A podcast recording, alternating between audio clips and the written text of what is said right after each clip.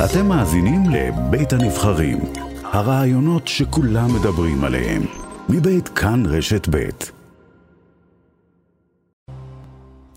עכשיו 12.22, כאמור הדיפלומט האמריקני פרידריק הוף היה המתווך הראשון בסוגי הסכסוך הגבול הימי בין ישראל לבין לבנון לפני יותר מעשור. עכשיו הוא מגיב לראשונה על ההסכם שהושג בריאיון בלעדי איתך, ראש תחום העולם הערבי רועי קייס, שמצטרף אלינו. שלום רועי. שלום ליאת, צהריים טובים. אז... איזה כותרת כן. היית נותן לשיחה עם פרידריקוף? יש כמה, אבל אני חושב שהכותרת המרכזית שסך הכל הוא אומר זאת עסקה הוגנת עם פוטנציאל טוב לשני הצדדים, אבל הוא כן אומר אה, בפה מלא שישראל התגמשה, הוויתור השתלם לה, גם מכה על חטא שלא עשינו את זה לפני עשור.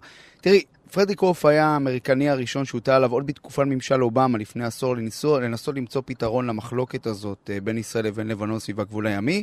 בזמנו עוף הגה את מה שזכה לכינוי קו הוף, mm-hmm. פשרה בין ישראל ללבנון סביב אזור המחלוקת שנוצר, 860 קילומטרים רבועים, כאשר 55% ממנו יישארו בידי הצד הלבנוני, ואילו 45% יישארו בידי הצד הישראלי. לפי ההסכם הנוכחי, שטח המחלוקת המקורי ברובו נותר בידי הצד הלבנוני, אך בשיחה איתנו הוב סבור שיש פה עסקה כאמור, עם פוטנציאל מאוד טוב בעבור שני הצדדים, עם זאת הוא מודה, יש גם אתגרים עתידיים, הנה הקטע מהשיחה שלו איתנו. Most of the details I've read what, uh, what seems to be the uh, text of the agreement.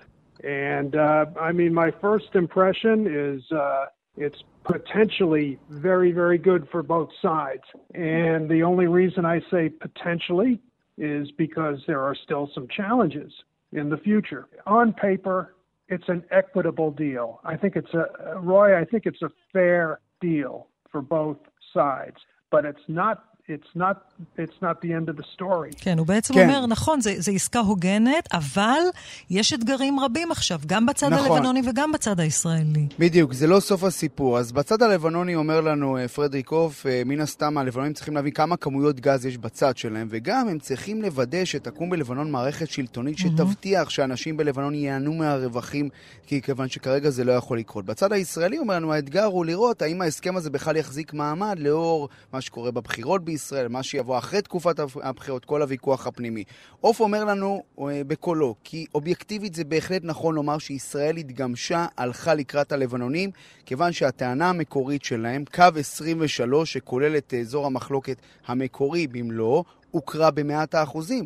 אבל לטענתו זה השתלם לישראל. הנה עוד קטע מהשיחה. It is true that the, uh, that the original Lebanese claim, uh, which is line 23, Uh, that uh, that claim has been recognized 100 percent uh, by the uh, by the current uh, current agreement. Uh, but I think you know I think there are opportunities here for Israel that you know that make that make this concession potentially worthwhile. Israel has a lot of plans for marketing natural gas to Europe. Mm-hmm. פרדריק קוף, שאכן ישראל ויתרה פה מבחינת הטענה הלבנונית המקורית, אך לדעתו יש פה הזדמנויות בעבור ישראל, שהופכות את הוויתור הזה למשתלם. לישראל יש המון תוכניות... זה בעצם מה שאומרים גם כאן בישראל, מה שאמר ראש הממשלה, שר כן. הביטחון ואנשי מערכת הביטחון, ראשי מערכת הביטחון. הם אומרים בדיוק נכון, את אותו דבר. הוא אומר לנו, לישראל יש המון תוכניות לשווק גז טבעי לאירופה. כל דבר שאפשר לעשות כדי למנוע אפשרות של קונפליקט יסייע לזה. בשיחה איתנו הוא מספר שכאשר הוא הגה את הרעיון שלו לפשרה לפני עשור, הוא עשה זאת בעיניים אמריקניות, איפה שארצות הברית סבורה שצריך לעבור הקו, כאילו לבנון היא ארצות הברית וישראל היא קנדה. גם כיום הוא מרגיש סוג של החמצה לדבריו, היה אפשר לפתור את הסכסוך הזה עוד לפני עשור, הוא וגם... אומר, הוא מסביר איך?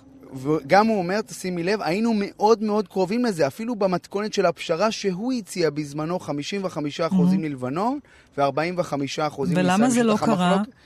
אז הנה, הוא מסביר בדיוק למה זה לא קרה בקטע הבא. You know, my only my only personal regret in all of this is that uh, you know Israel could have had this result uh, ten years ago.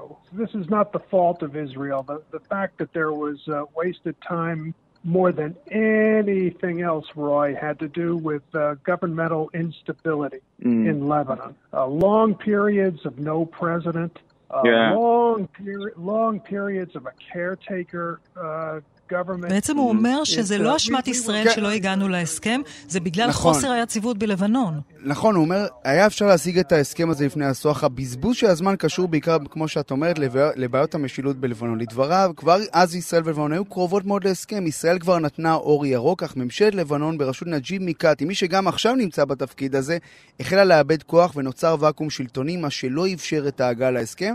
עופר מספר לנו כי מיקאטי הסכים לקבל את ההצעה שלו, את הפשרה שלו, שימי לב, אך ביקש מעוף לשוחח עם כמה שרים שלו כדי לשכנע אותם. הדברים נעו במסלול נכון, אך הממשלה החלה להתפרק. בלבנון. בלבנון כמובן. בהקשר הלבנוני הוא אומר לנו כי מצד אחד חבל השנים שהתבזבזו, כי עכשיו ייקח ללבנון עוד חמש שנים כדי לראות רווחים.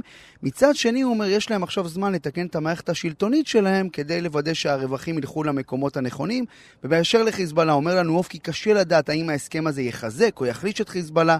לדבריו עוד בזמנו חיזבאללה לא הכשיל את ההסכם, נתן למדינה הלבנונית לנהל את זה.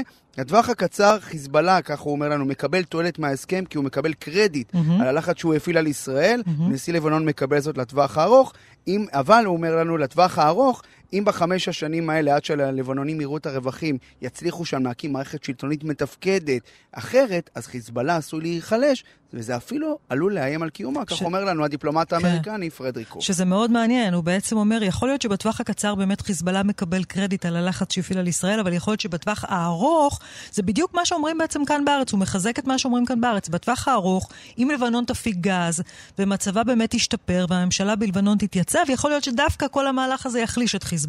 נכון, אבל זה ליד אם ואם ואם, ולכן אני חושב שעוד מוקדם... אה, עוד מוקדם לשפוט לאן הדבר הזה הולך, אבל זה, דבר, אלה דברים מאוד מעניינים של מי שהיה שם ולפני עשור, אה, לפני עשור אה, הציע את הפשרה, אותה פשרה מפורסמת, שכאמור לא צלחה, אבל לפחות הוא שמח שמשהו עכשיו כן הצליח. זה כאמור רעיון ראשון איתך, רועי קייס, ראש תחום העולם הערבי. תודה רבה לך, רועי. תודה רבה. תודה.